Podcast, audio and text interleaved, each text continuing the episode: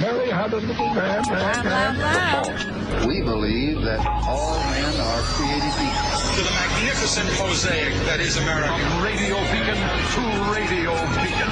I have a dream today, Change has come to America. Believe me. Help is on the way. Knock, knock. Who's there? It's a figment of your imagination. Randi Rhodes Show. Turn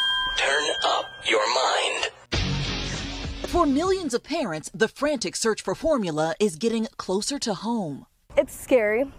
It's scary not knowing if you're going to be able to feed your kid. And the shortage is growing. 43% of the nation's baby formula supply is out of stock. There was one day that I went to 11 different stores and could not find any. Overnight, the White House announced new steps to address the crisis as President Biden met with retailers and manufacturers, including Walmart, Target, Reckitt, and Gerber. Our message to parents is we hear you, we want to do everything we can. The administration is facing growing pressure. This is not a third world country. This should never happen in the United States of America. The new measures include increasing imports of formula, cutting red tape, and asking regulators and states to crack down on price gouging. But the White House acknowledged there is no timeline for when parents can expect to see the results on the shelves. We would certainly uh, encourage any parent who has concerns about their child's health or well being to call their doctor or pediatrician.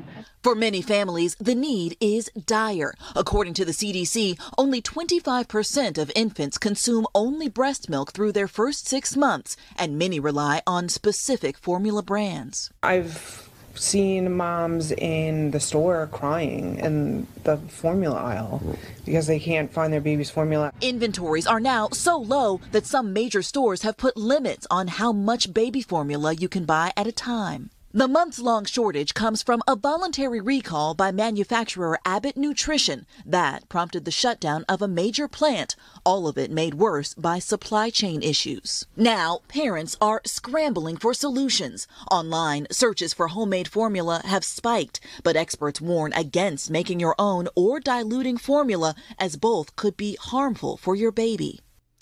Okay, so I have a question. Happy Friday, you bastards. Happy Friday the 13th, you bastards. Oh, and by the way, um, I don't know the rules on Friday the 13th, so maybe you do. Um, if if bad things are already happening on Friday the 13th, do they get worse or do new bad things happen on Friday? The, I'm not sure. I'm not uh, I think it's personal bad things happen, but the government is already up in our uterus now, so how how much more personally bad can it get?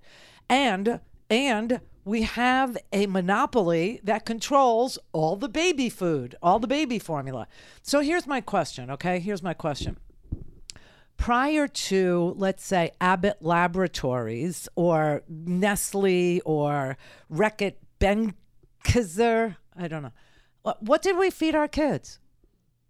What did we feed our kids? I'm not really sure, like, what we fed our kids because apparently all we know how to do is feed our kids uh, Enfamil. I, I, I don't know. I mean, I'm pretty sure I remember my mother cooking, and I don't want to give you advice. Really, I don't. Call your pediatrician because this could sound to you like ivermectin. you know, it could. And I don't want to do that. I'm not uh, going to say UV lights up your bum or your baby's bum or, you know, uh, drink bleach. No. So call your pediatrician if you have a uh, child and you're not breastfeeding your child, and instead you're looking for an alternative that you could buy at a box store. I don't know. Um, but for those of us who are a little bit older, who probably were raised in a world where there wasn't formula on the shelf, there wasn't Enfamil, there wasn't Similac, I don't know. Um, what did our parents feed us? How did we survive? How are we alive? How did I live? How did I cope? How did I deal? I don't know. Now, you know, I, I have a child, Jessica, who's uh, well into her 30s now, you understand, but uh, I did not have her. Okay, I did not give birth. She is, for those of you who are confused and maybe only found our show in the last five years in this incarnation, she's my sister's little baby. And uh, some of you know that my sister died very early. My sister died when she was only 44 years old. And so I finished raising Jessica. But trust me, by the time I got Jessica, by the time I looked at my, uh, you know, husband and I said, honey, guess what? We're having a teenager. she was not on the Enfamil or the Similac or anything like that. And I do know my sister breastfed her. So I know that because I babysat her from the time she was, you know, like two or three. Um, and I remember, you know, before that, my sister could hardly go anywhere because, you know, she had to breastfeed. So I know that much. But I also remember my mother, my mother making formula. I remember that. And I remember my mother teaching us how to make formula. Um, and so I'm not really sure, like, what is it that we don't know how to do anymore to feed babies? Okay, that said, I will tell you that the right wing, the pro life, the uber Christians, the, uh, you know, very uh, much in love with the zygote, the fetus, the petri dish, and everything that occurs in the petri dish, including in vitro fertilization, which will be off the radar. I mean, you, you will not be able to do IVF because you understand to do in vitro fertilization. You have to actually have eggs and sperm and fertilize them and then put the fertilized in vitro. That's what in vitro fertilization means. And in that uh, a particular uh, procedure, you have to create embryos. You have to create uh, fertilized eggs, let's just say. And uh, some of them won't make it. And uh, of course, that's not going to be okay with the Christians who love the, the, the, the zygote, who love the, the fertilized egg. But once you're born, I have said this for 20 years. Once you're born, you're on your own. Everybody knows that they love the fetus. They hate the child, hate the child. They don't want to pay for the child. They don't want to help the child.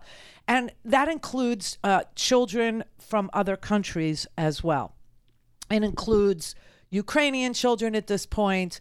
It includes, uh, you know, children who are at the southern border, not on our side of the southern border. You understand? Because we still have Title 42 in place, which is a pandemic um, barrier that eliminates the ability for people from other countries from applying for asylum at the southern border. So when everybody's screaming about they have formula that they've delivered to the southern border for the babies from Mexico or whatever the hell they're talking about, you realize what they're saying to you is that babies that aren't born here can die for lack of, uh, you know, formula. That's number one, how very pro life, how very Christian of you. But number two, I actually drilled a little deeper into that and I found out that there are no babies on our side of the southern border because of Title 42. We don't, all we have is single adults at the southern border on our side of the southern border. Uh, and so when you see reprehensible, disgusting, heinous, ugly, uh, hateful Congress members tweeting out pictures of pallets of, uh, you know, a baby formula that are there for the babies uh, that are on our side of the southern border, just know there are no babies on our side of the southern border. That's number one. And number two, uh, that they are for babies starving in our custody if they're not American born. I, I, don't understand this. I mean, I can't I can't put the whole scenario together in my head.